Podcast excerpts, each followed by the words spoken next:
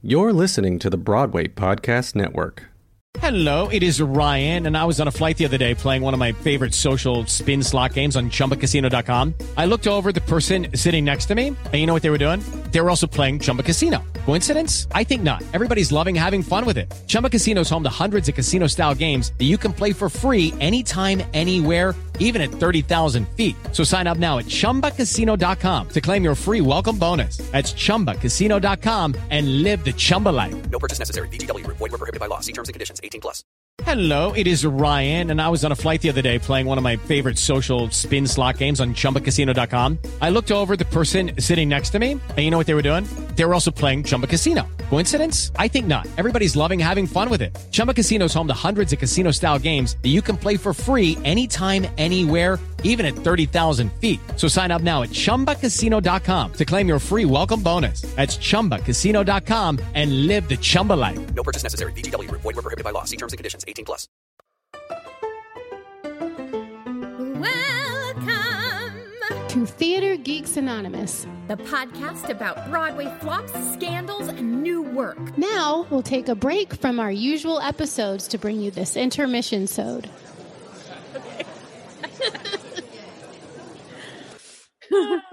Is my sound level okay? I'm not too loud. Yeah. I I went back to the old microphone because Okay. the other ones I tried, Yeah. it was crackly and I'm tired of it. So I bought two and neither one ever Yeah. worked well. So I, I remember. Boo. But you're back. Oh, well. I can hear you. I'm back. You don't crackle. yeah. Great. so I feel like because like to us, to you and me, Ebony, Yeah. we ha- it's been a very long time since we've But recorded. the- it's it's been No. But to the listeners, it's probably been a couple weeks. Yeah. Two weeks. We just like it's only like we took a couple weeks off and then but like we had a really good cache of of of episodes to put in there. And it was yeah this was good. I think we should do that again. It was good. It was smash It was- that helped us out so much. Totally. It was totally smash. And i as as i was preparing for this one i thought and i don't know if we can do this but like i'm i'm desperate to do some sort of like i was like i wondered how much we could do on like criminals of the theater. Okay. We should look into that. because you know we're definitely gonna since this episode is technically an intermission sode and we're gonna Mhm. talk about broadway being back. Yeah. Broadway is back but is it better? Right. You know, there's a, a criminal coming back. mm-hmm. And so I, as we were, as I was like reading uh, the articles about him returning, and it made me go back to, and I talk about her a lot, Adela Holzer yeah and her story. I, so I went back to the New York Times article, which was her, uh, for her obituary early in 2020. And there was like still more stuff that I was like, wait, I didn't know that. Oh my goodness, I didn't know that. And it's just so fascinating. And I just wish like like I would just love to do a deep dive on these people since both of us love true crime. Totally. And they're both uh, you know so many of them are usually also associated with flops. Yeah. Well they Uh, would have to be flops because you're you're starting on a a foundation of fraud.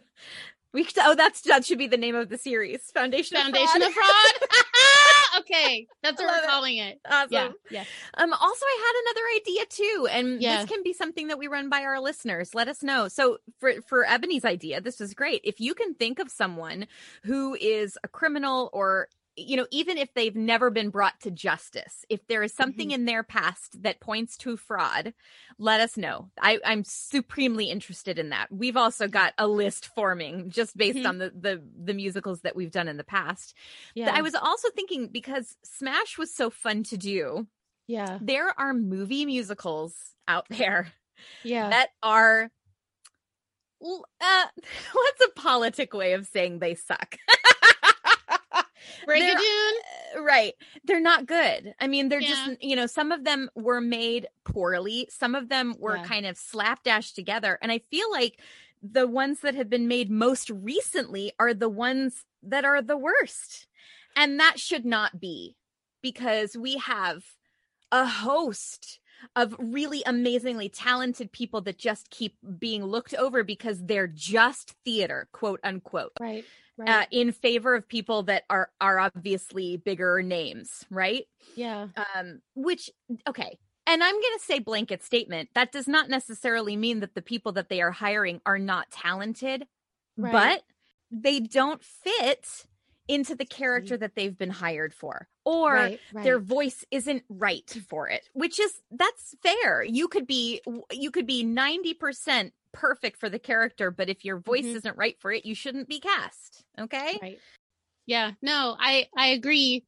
And in some of these cases, when the musical was written for the stage, it was written for one particular person, right and so that a lot of the time yeah Yeah. So when that person inhabits the role that was written for them, they're perfect. But Mhm. then, like you said, it's sort of a funny enough, it's sort of a Julie Andrews type situation. yeah Well, they'll say, well, that person isn't, it's, they're not, they don't have a big enough name or they're not pretty enough or whatever to be in the movie. And then the movie's not as good because it really should have been the person who it was written for.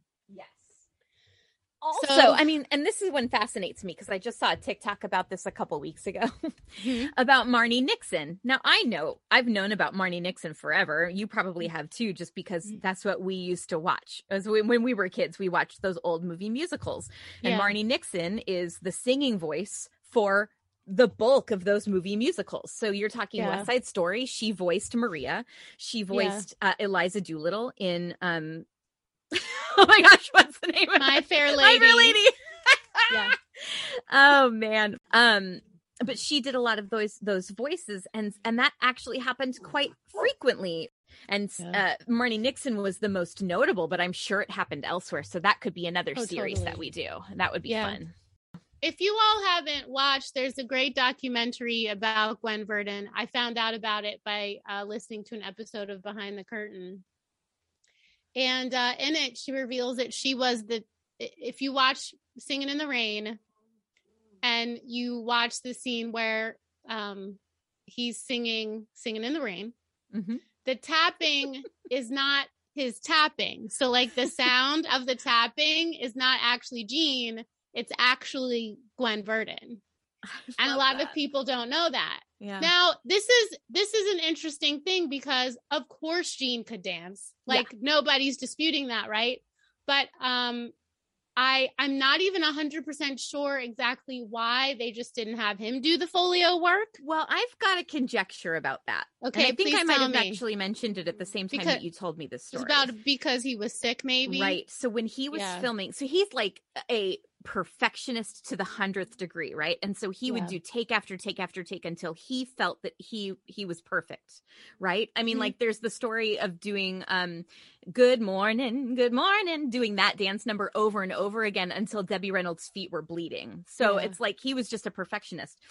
And each time he did it, he had to do it in the rain every single Yeah. time. And he got really, really sick. And I think he was down for the count for a while. I don't know the exact number, but it was it was a while enough. So I do wonder if maybe that is why. Yeah, I mean that's that's a good conjecture. I mean, They- he was he was in the rain enough that the wool suit he wore in that scene shrunk on his body. Oh my goodness, the Gene. things people did. And see, here's the thing. You hear that story and you're like, oh, wow, Gene, he was a workhorse. He was great. No, that's toxic. yeah, That it is toxic. You do not work yourself to death. You do not work yourself to a point where you've got pneumonia. You don't work yourself No. until the point where your clothes no longer fit you because they've shrunk because of the rain that you're know. dancing in. Like these are not normal things. There's another story about um I think the movie is Swing Time with Ginger Rogers and Fred Astaire Mhm. where they did the tap num- the big number at the end where they're dancing up and down the big staircase. Yeah. They did that thing I think 76 times No. until Ginger Rogers' feet again were bleeding. And that's because uh, Fred Astaire was also this raging perfectionist. And that's like, that's okay. You can be a perfectionist, but someone should have said, hey, you know what? We're not going to do this anymore today. Yeah. We can come back again tomorrow. Yeah. when is enough enough?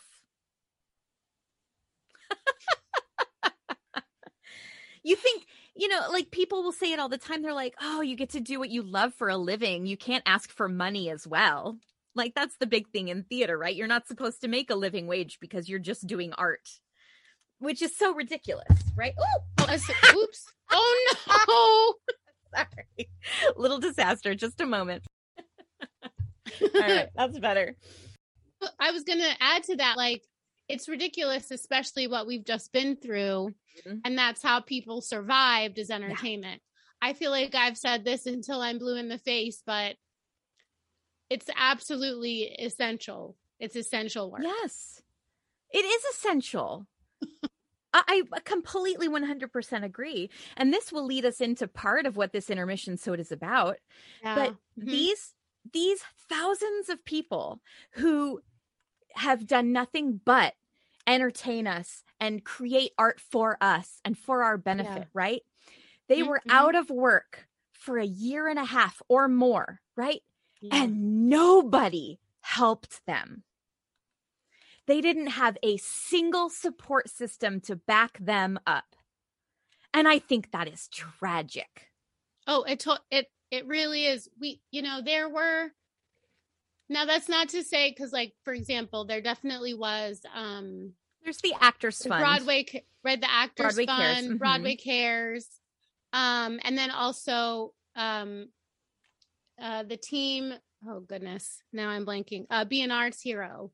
Okay. Um, again, three actors though who were like do and continue because all three of them are still doing this work because a lot of venues are not okay. You Yeah. know, it's like this is one of the things about Broadway, not just Broadway, but like theater in general, like being back, is that like things are still things are not okay. No. Just because There's a- things are there's quote unquote old- back, Right. No, there's a big old Doesn't band it's aid over everything. right? And I think the band aid is meant to more cover up the toxicity than anything.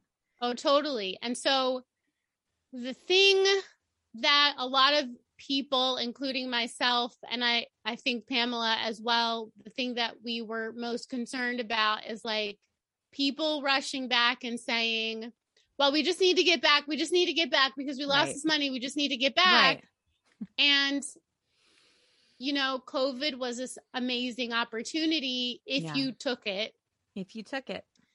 to be reflective hmm to think about your life, to think about your choices, and say, okay, this is a reset button. So, how am I going to start anew hmm and not use the old systems and old ways of working to fund things, to move things along, and to uh, cause harm to individuals? And so, it's interesting because the thing I that that so many of us were worried about is people like saying we just need to get back, we just need to get back, and old systems still being Yeah. used. It's like, well, that almost two years was literally for us to learn. Right. That's the point of that time. Uh, I liken it to like Excuse me. an asbestos abatement, right? You would never open up a wall, see that there's asbestos and just drywall over it again, right? No. Right. You mm, you bring in specialists, they safely and efficiently take out every bit of asbestos. They clean everything from top to bottom and then they Yeah. restore the house. Right? Yeah. This is what we should have done. And you had Yeah. a year and a half in which to do it because there were no stakes. You didn't have to worry about closing a house. You didn't have to worry about lost wages because they were already being lost, right? right. You Right. didn't have a loss of profit because there was no profit to lose, right? This Right. was the Mhm. perfect opportunity to really systematically unlink each chain and say which one's the bad one, which one can stay. And nobody Yeah. did that. Instead, instead of being reflective, as you said, they were reactive. And I Mm-hmm. Yeah. think that is the true tragedy of all of this in a toxic relationship. And and I would further suggest that this goes to this whole idea of systemic racism in this country, right? Right. There's Mhm. no way to just put up a drywall and have everything be okay. It all has to be abated. we have to There's take it down mold, to the guys. yes There's black mold. In some cases you may be able to take it down to the studs and in others you have to completely level it. Yeah. right? And same is true of theater. For the for some of the same reasons. Yeah. for a bulk of the same reasons. Yeah. and and we have there ebony has sent me story after story and article after article uh, baselining it. Saying you know this is a reason and this is a reason and this is a reason why theater has become complete not even become completely toxic why theater has been completely toxic and we are no longer willing to overlook it Yeah. Yeah. because it's not about the bottom line when the bottom line excludes half of the people that could be involved Right. Right. I mean, honestly, three quarters, because mm-hmm. the only people who are Sure. safe, even in this, white men. you know, gay yeah. men. Mm, white gay men. There you go. Yeah. mostly. Mhm. it's it's frustrating. It's really frustrating. And um, one of the things I was struck by um, is, you know, the Tony Awards. Pamela and I did a, uh, you know, the nominations last year, and usually we'll seems like do so like, a follow up. I know, I know. it was I mean, because it was a really long time ago. I mean, it was October 2020 when the nominations came out. yep yep You know, and they said December 2020 they were going to do a thing, and they didn't. nope Yeah. so it was it was like a year since Yeah. we did it yeah more than a year Um, yeah yeah well a year since we did it and then they had them because they Right. had them like the beginning of october yeah yes yeah um so usually pamela and i will do an intermission sode that talks about the winners and what we think about it and that whole thing. Um i can speak for myself in saying i didn't even watch them. I'm so glad that you said that because I came to this going, oh shoot, like she's gonna have all of this to say, and I'll be like, I couldn't get on, I couldn't log into Par- Paramount Plus to save my Yeah. life, and then I was like, whatever, I'm just, I don't want to, I don't feel like it anymore. Is I- that your I reaction too? Well, I the minute I heard they were splitting them up and there was Yeah. going to be a paywall, I was angry and decided I wasn't watching. Yeah. That's, I that's what happened for me because I I said we've been shut down nearly 2 years. People have had no income. There are people who are homeless who weren't homeless this time last year. There are people who are jobless. I mean, I I I was like to put something that's usually free behind a paywall was unconscionable to me, frankly. oh, completely, And I was like, I will, I can't, I love Broadway. I love theater. I have friends who were there on stage who went to the show. You know what I'm saying? yeah, yeah, I can't, I can't support what the Broadway League and what the American Theater Wing chose to do. I can't. no. Not with what's gone on these last couple of years. and the fact it And does that- that's feel why I didn't very much yeah well and, and and rightfully so. I think when it all came down to it i was unwilling to support system er, or excuse me i was unwilling to support something that Yeah. didn't feel like it was supporting the theater. Does that make sense it was such Yeah. a weird like i was like oh i have to stream? Okay okay whatever. And so i tried to sign on i tried to get the free trial. It was a disaster. And i was like well i've already missed part of it. So i guess i'll Yeah. i'll I- maybe i'll just watch the cbs one. And then i was like whatever. I'm just gonna watch something else it was, it was so frustrating. But then also Yeah. i was reading one of the articles that you sent me that was written by someone who was nominated but i can't remember who it was. I don't think i saw the byline when i read it. But he was saying or she i don't even know was uh was pointing to the fact that it's really all about profit. I think Uh, this was the Karen Olivo uh, article Oh, because she was she was nominated. nominated. okay then maybe she it was not watching. Yeah, she didn't even yeah watch. i didn't read Yeah. the byline i just read the article itself and so in it, it she, Mhm. she mentions i was nominated but i didn't feel comfortable doing this article until everything was set but she Mhm. points to several different things one of which that they had a year basically from the announcement of the nominations to when they actually broadcast it, but then they waited like a week beforehand to announce anything. Mhm. That she, oh, I, I think I screenshotted a couple of things that I thought were really interesting. So let me bring those up really quick. Okay. Um, so the first thing, yeah, Oh, go ahead. No, What- go ahead. hmm I was just gonna say. So this is an article on Forbes.com. Um, Okay. One of the paragraphs that I I've got two of these that I screenshotted. So the first one says the Tonys, however, are sending mixed mex- messages, uh, which calls into question their purpose. If the goal is to move tickets, that's a tough sell with only three nominees planning to reopen. So that is Mhm. uh, basically highlighting the fact that you know what are the Tony Awards for? They're to gain momentum for shows that are Right. already on Broadway. They're to boost ticket sales for whatever. But because it's been so long and because of the pandemic, very few of the shows that were open are even coming back. Right. So that's one, you know, and if that's the purpose, that's not going to happen. Then she says, Right. if it's to celebrate as a community, that's a tall order when every communal event is canceled. And if it's to let America know that Broadway is open for business, you'd think they would have drummed up even a modicum of buzz more than a week out. And I thought that was really interesting. The second one that I found, let's find it. Ma- Here we was that the Yeah, Forbes one I sent you? that was Forbes. That was the Forbes. okay. one. That was the one uh, written by Lee Seymour. Okay. Thank you. Okay. hmm Um, so he, he then he, he, she, they, they also write. They. uh, the way the league handled the Tonys demonstrates that they don't actually care about the Tonys other than for publicity. It's a horrible message to send that these awards don't matter unless we can leverage them to sell tickets.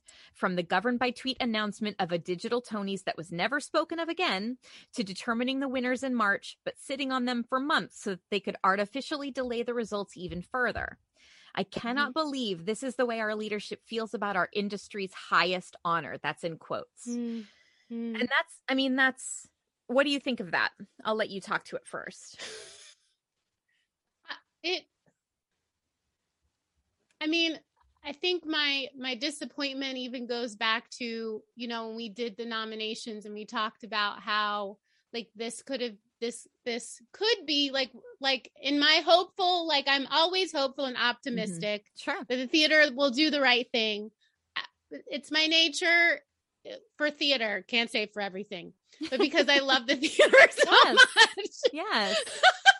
Theater is our love the unicorn. totally it's like uh like god and the theater have gotten me through i cannot tell you how many horrible things Yes. um and so i i am optimistic and joy filled about both. Yeah. and so for the theater even though it is a man-made entity and uh it it has so much power to it i believe. And so when we when pamela and i did the nominations um i had this hope if you all listen to that episode it's like well it could be some sort of like we talked about it could be some sort of like telethon type thing where you know we're raising money for people who've been out of work and the theater workers who you know they're they're not they still don't have jobs you know or Yeah. even if they have jobs they have to like back pay tons of rent or whatever and, and it could have been like this really um beautiful sort of like coming together like cohesive uh thing that just brought people who have been super okay during the pandemic together with people who have not been okay who, Yeah. who've been doing the grunt work who've been making masks and not making ends meet you know what i'm saying Yeah. you have a lot of costumers who are doing that god bless them Mm-hmm. um and so I, it th- like delaying everything and saying they were going to do one thing and not following through and all of that just felt like and the it's only an intermission thing which was like Right. wonky and didn't really create any sort of cohesiveness and then all of a sudden okay we're coming back and we're going to do this show and we're going to tell you about it last minute and you're going to have to be get, get behind a paywall to like see anything i was like this is completely disjointed Mm-hmm. like this is like some people are over here and I don't know, la la land somewhere, and the rest of us are here on the ground, like, where's the unity? Like, Right. where's the understanding of how people are in pain and hurting and have been like what we're well, just also- going back and pretending nothing happened. for you also to say it's only an intermission is such a crock of poo because for multiple reasons. One, nobody knows when this pandemic is going to end. Nobody could have Yeah. predicted that half of the country would be so divided with the idea that all they have to do is A, B, and C to keep this pandemic at bay. So they've been kind of Right. keeping it even further fired on, right? So there's Right. one. But also, only an intermission means that at the second act, I'm going to come back and still be employed and still be Right. alive and still be healthy. And none of those Right. three things is going to be true for everybody. That's right. That's right. So right. you, that's that right there. Oh, it made me so angry when I saw that. I was like, okay, let's not be delusional here. Yes, this is theater where we tell fairy tales, but let's not lie to, lie to ourselves. And let's Right, certainly not lie to the people that we, that we hope can rely on us, right? Yeah. Yeah. That was maddening. Yeah. There was also another, and it might be in the Forbes.com, but it might be another one of the articles that you sent me. I wish that I had written it down. Everything in this brain today is complete jumble. But there was another another uh, piece that someone had written that was basically like, in this time when we need to be coming together even more, they're pitting us against each other in this competitive thing of you know actor against Mm. actor who's gonna win It's good. Yeah. I yeah, know. I was like, oh my God, I didn't even think about that. Like that, Yeah. it's so true. You know what they should have done? Honestly, forget the Hmm. awards and have your concert. Have the because I've seen some of the clips of the concert and some of that stuff is real powerful. I was crying. Mm. You know, when when Audra and Brian Stokes Mitchell were singing "Wheels of a Dream" together, that was beautiful. Mm. When Jennifer Holliday came and sang um Dream Girls, like that was gorgeous. Yeah. Like, yes, those are powerful moments. Let's have that and just leave it at that. Let it be a celebration of theater and an anticipation that we are coming back. That was that's, That's- what it needed to have been. I to- I I really agree. I get heated about this because, well, you and I both, because we do Yeah. care so deeply about theater Mhm. and what it has done for us as individuals and Yeah. what we have seen it do for other people. Yeah. I yeah. remember, you know, watching from the stage during Wicked, even during the opening number, but also mostly during the closing number, and looking out at the Mhm. theater and seeing people crying and people like their smiles and just the joy that theater brings and the feelings that it evokes in you. It's such a special thing. And no show, even if it's the same show, no show is alike. So everybody's experience is mm-hmm. completely different, even Yeah, in yeah. one performance. And that is that is something that cannot be bottled. That is It's true. Yeah, it really is. I as you were talking about Wicked, I I was thinking of two stories and one of them is post pandemic. So there's this um author Jen Hatmaker and she went to see Wicked. It was like her first show since COVID Yeah. and she went to see it and when the pandemic first began and i was listening to broadway radio one day and they were giving a list of like first lines from shows that will be like the most moving Yes. when people come back you Yeah. know exactly what i'm about I to do. say Of course I do. and it's when Glinda comes down in her bubble and says it's nice to see me isn't it and she said she and her two girlfriends burst into tears like their faces just exploded and they were just sobbing through the whole show and and i and you know that that's the power of like theater bringing you together in this space that's filled with joy and also speaking truth even without like it doesn't even necessarily like it's not like uh when Stephen Schwartz wrote that he knew a pandemic was coming on right. he just was you know what i mean but Yeah. it's like that line he wrote uh, it it's Well, it meets you where you're at. It, yeah yeah whatever situation because Yeah. she's Glinda enters in her bubble Mhm. surrounded by what and we are called mob that's what we are called in that scene we're happy that the witch is dead we are Mhm. celebrating the death of the Wicked Witch of the West, right? That is what we're Mhm. doing at the very beginning of the show. And she comes in in this middle of the celebration and says, It's good to see me, isn't it? And and we are as mob we are ex- ex- we are exuberant to see her but each Yeah. each one of us individually has a different reason why Mhm, mhm. she is our savior. She's the she's the person that can talk sense to us. She's the person that can come in and create a new world for us where because the wizard has left and the witch is dead and now suddenly we need a leader right? Like so uh, Yeah, all of these different reasons why but it's also from an audience standpoint if she comes in and says it's good to see me isn't it it can be Mhm. because it's the first show you've seen since since the pandemic hit and that is truly an emotional experience it Mhm. can be because you just finished off your final chemo treatment and yeah. and that this is the thing that you're celebrating with it could be Mhm. that you are on, at a girls night and it's a special occasion and it's just fun like it doesn't have to be weighty Yeah. it just it it but it meets you and you you said it it speaks truth Yeah, these shows yeah. speak truth to you even if it's not the same truth as the person sitting next to you Right, right. Yeah, yeah. Yeah.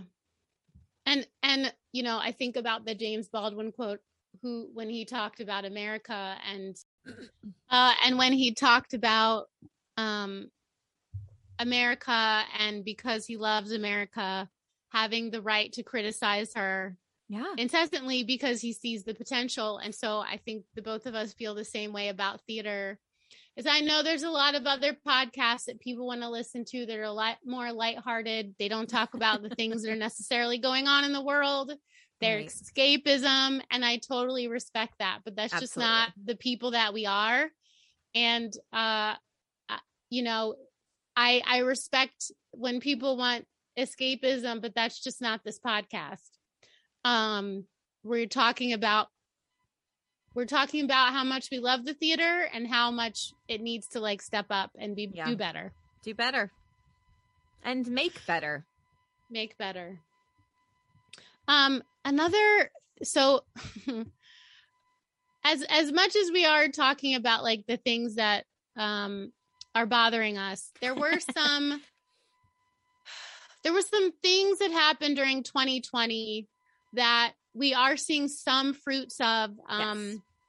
and specifically um if you all remember we see you white american theater and their list of demands they have an accountability report and the accountability report is basically um, a list of uh, theaters across the country who have answered the demands of we see white american theater and they have put out pledges and they have stipulated the changes they're making and um, the things that they're doing to make their theater and their community compliant and safer spaces for Yeah.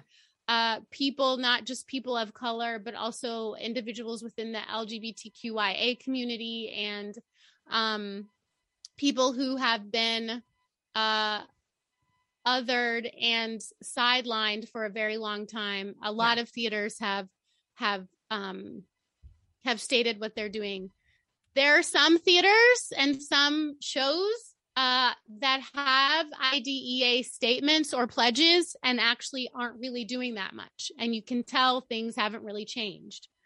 Um, and that's also concerning. But I do encourage you to go to the We See You White American Theater website and go to the accountability report because that is something that I found reading it that was encouraging.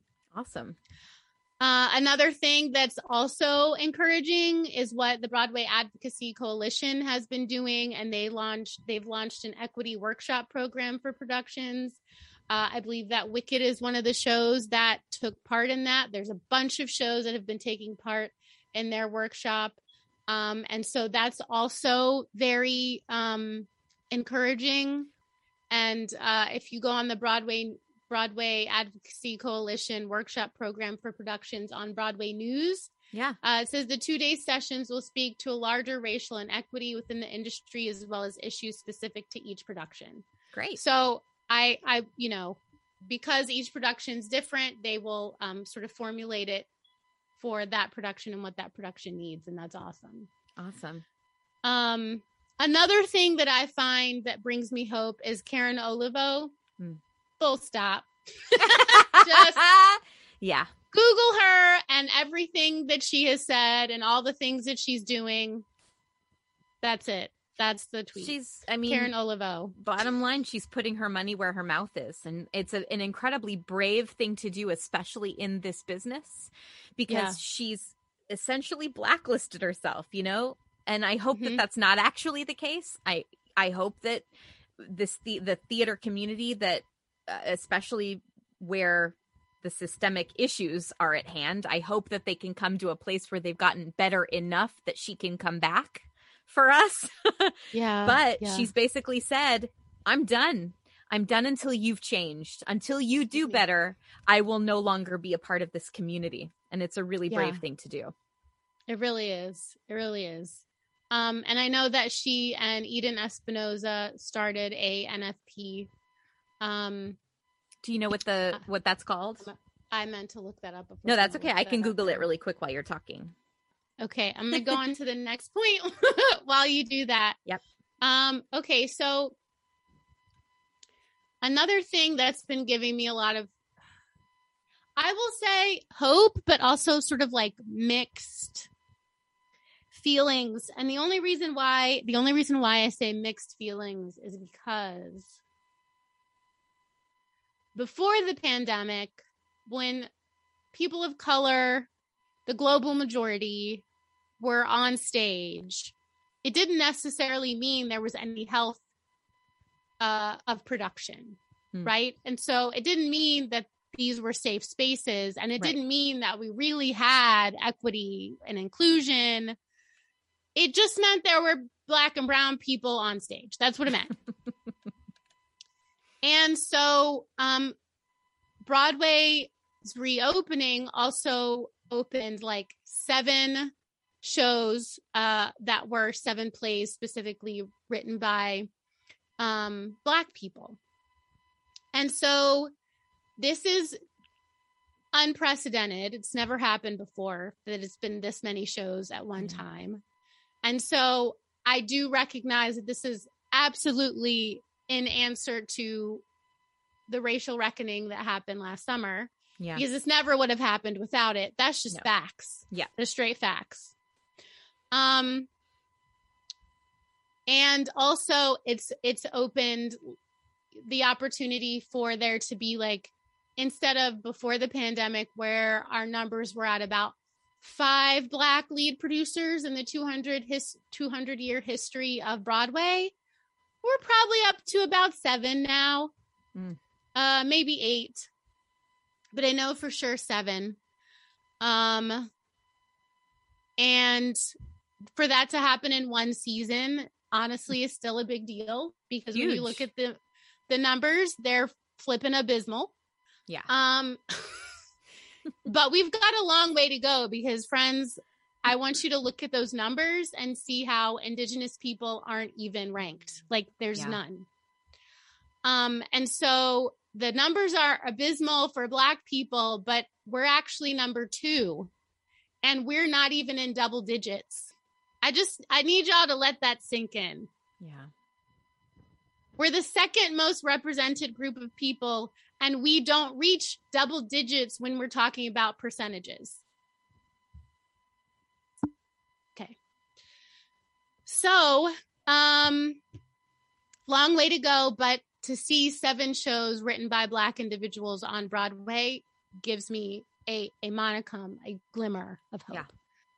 Um, also, if you go to Broadway for Racial Justice's website, they also list some uh, productions and organizations that are allied with BFRJ. Um, and that's bringing me some hope. Great. Because allies are the most important at this point. Yeah. Black people have already been doing the work. Indigenous people have already been doing work. And until the, the white voices can support them, they're not going to get anywhere. So allies are the most important piece in this puzzle right now, right at this moment, because we need to amplify those voices that have not been heard for centuries. yeah, yeah.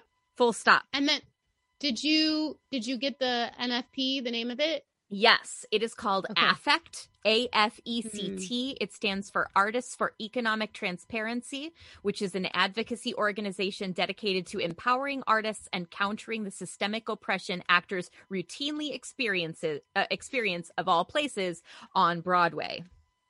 It's amazing. they took no prisoners with the with the Oh. title of that. I just love it so much. They were like, you know what? We're not gonna we're not hiding behind any any political correctness here. We're not hiding behind Nope. pretty language. This is what it is. This is what it has been, and this is what we're not going to take anymore. That's right. I love it. Yeah, me too. I love it. um and then of course this one I'm like, is it a reckoning? I don't know. Scott Rudin. Well, it is a reckoning as far as you are concerned. Right, aka, you know, the devil. Um so he is no longer lead producer on The Music Man and no longer lead producer on To Kill a Mockingbird. On To Kill a Mockingbird, a man named Orin Wolf is now the lead producer on that. And I will say, um, I just uh, I graduated last year from CTI, which I've explained what that is. If you don't know what it is, you can Google it, friends. um, but he was one of the instructors, and I have like a soft spot in my heart for him because he was so honest. It was like awesome. he was like our first uh, instructor, like right after the pandemic just sort of blew everything up. And he was so honest. And we all loved him for it because honestly, not everybody was as honest and real as he was Yeah. about what they were going through. And that what he had to say is what we needed to hear. Yeah. Um, so that gave me a bit of hope just because I have a little bit of that background with him. Like now I don't know him personally. There are other people who might have different stories. I don't really know, but I will just say like that's what I know of him and so that gave me a glimmer of hope. Is he lead producing just To Kill a Mockingbird, or is he doing both? He's only doing uh to kill a Mo- to kill a mockingbird. The Music Man is actually uh, a lady who um she does more shows over on the West End. Her name is Kate Horton. Awesome. So she's she's lead producer of the Music Man now. Okay. Yeah. Even though it's it states he's not lead producer, Right. You can bet he's still an investor. Millions of his dollars are in those shows, right? And he also made the contacts with the people that were investing as well. Yeah. The thing is, the reason why I think this is so important is it is Mhm. because we are now calling to task his past behaviors, which have Yeah. been monstrous and hmm deplorable, treating Mhm. people the way that he has treated them. And Yeah. what we are saying as a community of people that are looking at it from the outside, we are saying this is no longer Yeah. going to be tolerated. Yeah. So we don't want you. We don't want to see your name. We don't want to see you at the theater. We don't want to hear about you anymore. Yeah. So yeah, he might have something to do in the periphery, but I Mhm. think it is a big deal that he's no longer the name behind it. I think that's Right. huge. Yeah, yeah. Um, and it also looks like he's pulled out of a few films that he was um helming as well. Oh, So interesting. Okay. um we are we are not a film podcast, although we both love movies. Right. So we won't go into the details of that. You all can definitely Google that and find out, you know, what that means for movies that he's producing. But um, you know, there's there's more people than just him who are abysmal. And they also need to be called out. And I I will I will add though that you know, there are some individuals who uh, where that's been happening um, across the country, people who are in leadership uh, of different regional theaters. And so Mhm. The ways in which they've treated people who've worked for them um, have been brought to task and questioned and investigated. And so that's a good thing that it's not just Broadway, but it's happening across the country. Yeah. Um, and that that gives me a lot of hope that things can change also.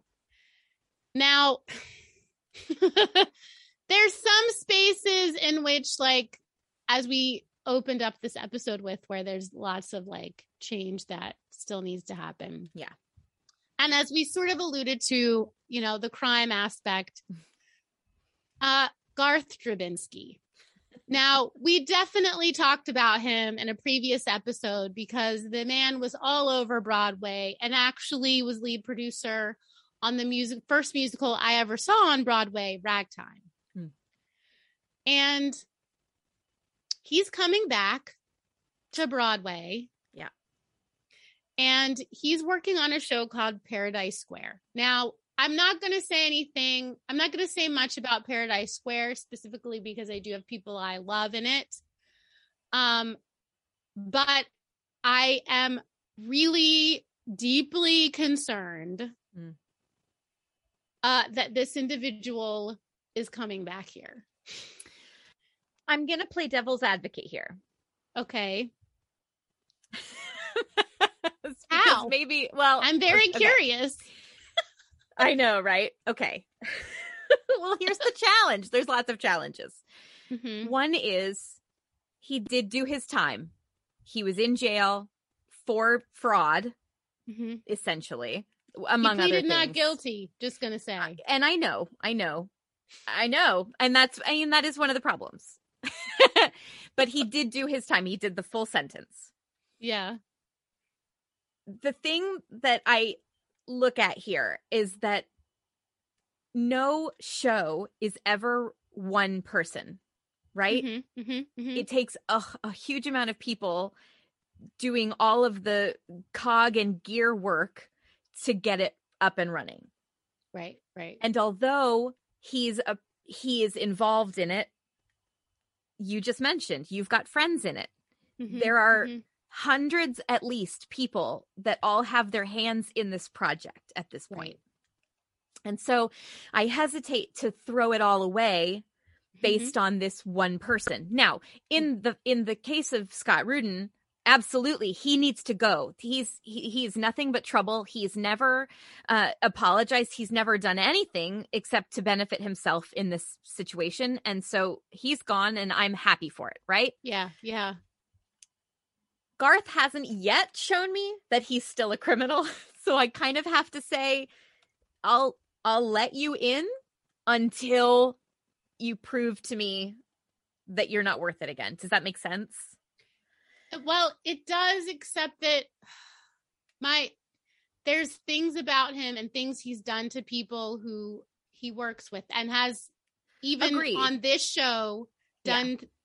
Some Yes. abysmal things. He wasn't That paying remind people. me of he was treating people like crap. Absolutely, Yeah. he was he was mistreating people left and right.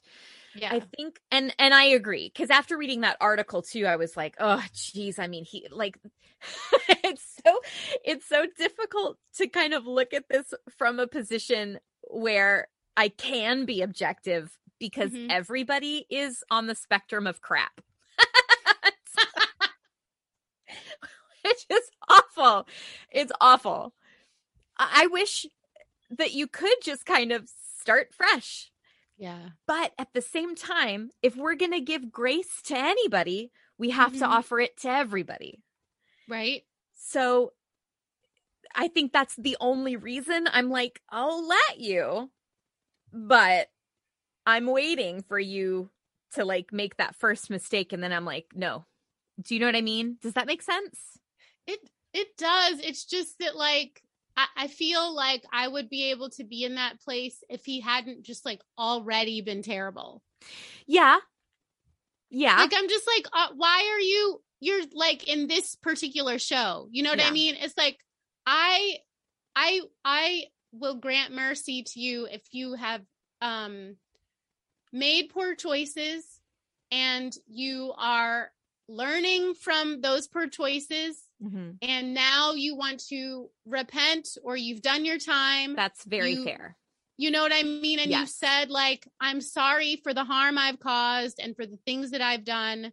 And you turn a new leaf. Like, That's I, I that's what point. I want. I mean, Sure. that's, that's my faith. like that's what it ha- you Mhm. know well, but but the, okay, and no, and I completely agree with you there. He hasn't done a lot since he got out of jail to really make me confident that he's turned a new leaf. yeah It seems that basically all the time he was in prison, he was still making money from these future investors to do Paradise Square, which was also, I, I guess, a project that he had been working on before he went to jail. right So that is problematic. That's very. I guess I'm looking at this as an overall that we're in this cancel culture. You've heard Mhm. the terminology before, yeah which is a very kind of scary place to be right because it there's I just watched this documentary that was produced by uh, Monica Lewinsky. Mm, It was like the Oh. first victim of cancel culture, right? yes yeah She's an intern working for the president of the United States and she gets caught up in this affair. Consensual, right? It's disgusting because he's married and it should never have happened Mhm, because he's in a power of authority over her. mhm. She's the one that was excoriated. She's the one that lost everything she could possibly have had, right? right And at the time, even I was like, well, she deserved it. She should never have done that, right? But really, when you step back to see the whole picture, you're like, oh Mhm. my gosh, that is, that's awful. The whole, everything that happened in that scenario is absolutely awful. And it was misogyny Yeah. and it was the patriarchy and it was the fact that Bill Clinton was rich and she wasn't. Bill Clinton had power. She didn't. Yep. Bill Clinton Yeah. had friends. She didn't. That's what it came down to oh totally and and also because the internet had just happened and so now everything is in the eyesight of everybody who wants to see it yeah disgusting the whole thing is disgusting well now we're still dealing with that except it's it's heightened it's to a point where one person be it a real person or not can Mhm, accuse you of mhm. something and then the whole world cancels you whether or not you deserve it Right, so right. i think in my heart I of course I want these people that have actually done stuff to pay and to like not be able to come back to where they were unless they're truly repentant and whatever. But who am I to judge that? But he's so that's already I, I treating know. people terrible I know. like oh, that's, he is. that's yeah he's already Okay. treating people terribly that I like know that, i don't know was that in part two then maybe that was in Hmm. part two I because just I, don't remember reading that. I read all the. I think there were even three parts, and I think I read everything, but I don't remember reading that. And yeah that i mean that doesn't mean anything. That just means that I didn't remember it. But that that's the thing where it was like if it had been if it had been in the past mhm. and during the course of creating this show he hadn't also been treating people terrible yeah, i would be like again merciful sure. but if it's like during the course of the making of this you're doing some of the same Sure. right, No, I mean, I- you know I get you. I'm hearing it. And I agree. that's where that, that's where it just feels like like uh, you, how are you truly repentant if Mm. you are just maybe not even doing exactly the same things but like it's like a, a new thing you've you've you're doing something different it's Yeah. still bad but it's it's just different Yeah. um anyway that that so that's where i'm a bit worried Yeah. um for that It just all feels so precarious. Everything just feels so precarious. Like you feel like if I say the wrong thing, if I do the wrong action, if I totally if I'm if I, if someone thinks I'm being performative instead of genuine, it's like I you know you you you feel everyone kind of feels like they're just walking on yeah glass because it does feel like there's this internal tension but there's also Yeah. an external tension and so it's it's almost like i don't want to do anything i don't want to say anything because Yeah. it doesn't oh i don't know it's such a I'm into call in culture, not call out yeah and ostracize. Yes. You know what I'm saying? Like, call someone to accountability yeah, yeah. but don't just kick them out completely like Because what is the benefit? What's the benefit in that? Because the benefit in that is like they don't change. right And then they'll just be like, well, you know, uh, what's the point? Because you just well and, and also you excoriated me. I'm not, you threw me away. And Yeah. so then whatever reasoning they had for treating people terribly, it just gets in their twisted way, just gets like perpetuated. And they're like, well, this is why, this is why I say that because this is how people act, you know? Mhm. It's reinforced. But in that scenario, also, the other monsters that surround that one monster that's been canceled are going to think of better ways to hide who they are and to mask their monstrosity. Yeah. And that's not good either. No. But it also it shouldn't the, and and this is I think a result of living in America. Hmm. Our whole punitive system is based on this, right? We say it's about rehabilitation, but it's not. It's punishment. It's punishment for Yeah. punishment's sake. No, you have to go to your room and you can't watch TV and you can't read your book. You just have to sit there and think about what you've done. That's what it is, right? yeah. But that's not is. rehabilitative No. What would be rehabilitative and i read the story i do not know any of the details but it was so amazing to me to read the story and it made me cry a little bit when i did. And this was ages ago right? But it's it's stuck with me. There's a tribe of people somewhere i can't remember where uh but a tribe of people that i know you should that if one person had done something quote unquote bad if they had Yeah. acted out in a way that was counterproductive to the community what they Mhm, would do is surround that person and show them unequivocal love. They would say, We know that you've done this. This is an awful thing for you to do, but please understand that we love you anyway. And he, these are all mhm. of the wonderful things that you have brought to this community and why Mm, why you are important to us as a whole. mm. I'm going to cry right now. So good. it is good. And that's what we need to be doing. And honestly, I mean, Yeah, in all of the Bible, that's what we are Yeah. supposed to be doing. it is. Yeah. If all if we don't take anything else away from what we've read in the Old and New Testament, Jesus wants us to A, love him, B, Mhm. love our neighbors. Yeah. And why are we having so much trouble with that right now?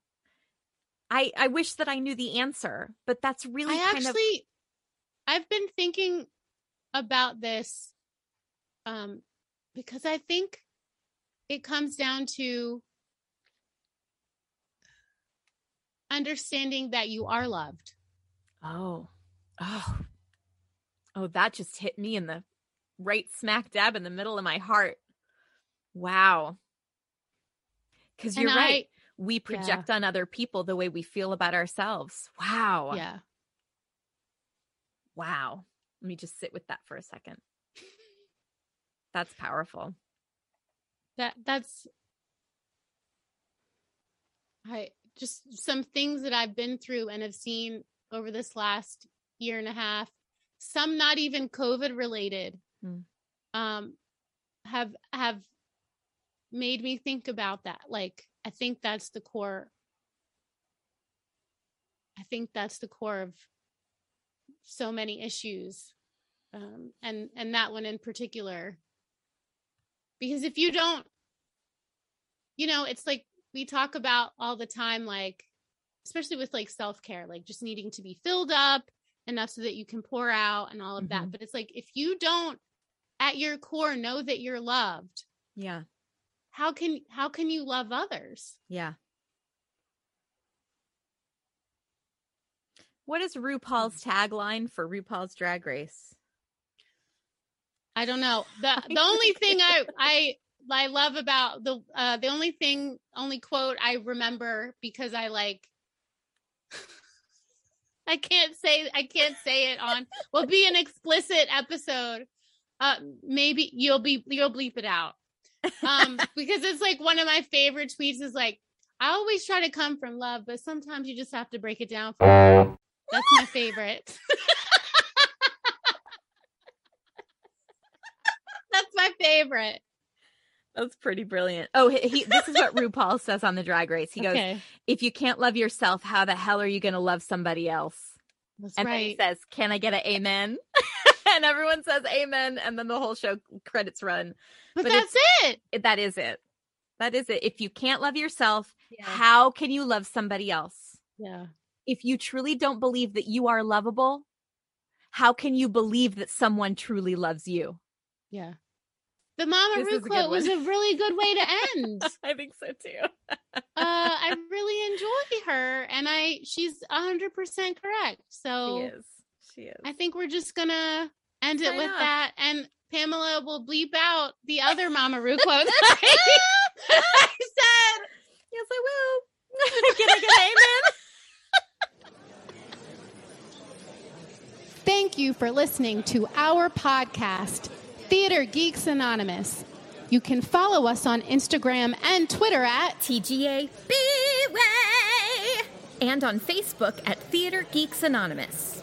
Don't forget to rate, review, and subscribe to the Theater Geeks Anonymous podcast. on the Broadway Podcast Network and all your favorite podcast listening apps. Your intermission sode has now concluded. Shut up, sit down, and turn off your cell phones. Or we'll tell Patti LuPone. Hey, it's Leslie Odom Jr. here on the Broadway Podcast Network to tell you about the Rise Theater Directory, a program of Maestra Music. Rise is a national online resource designed to connect and empower backstage and administrative and creative theater professionals from underrepresented backgrounds. If you work or aspire to work in the theater community, this can help you find your next project. And if you hire theater professionals, search the Rise Theater Directory to find your next team. Create your profile now and get more information by visiting risetheater.org. That's theater with an R E R I S E T H E A T R E dot org because only together we rise. Judy was boring. Hello. Then Judy discovered ChumbaCasino.com. It's my little escape. Now Judy's the life of the party. Oh, baby, Mama's bringing home the bacon. Whoa, take it easy, Judy. The Chumba life is for everybody. So go to ChumbaCasino.com and play over 100 casino-style games. Join today and play for free for your chance to redeem some serious prizes. chumba ChumbaCasino.com. No purchase necessary. Void where prohibited by law. 18 plus terms and conditions apply. See website for details.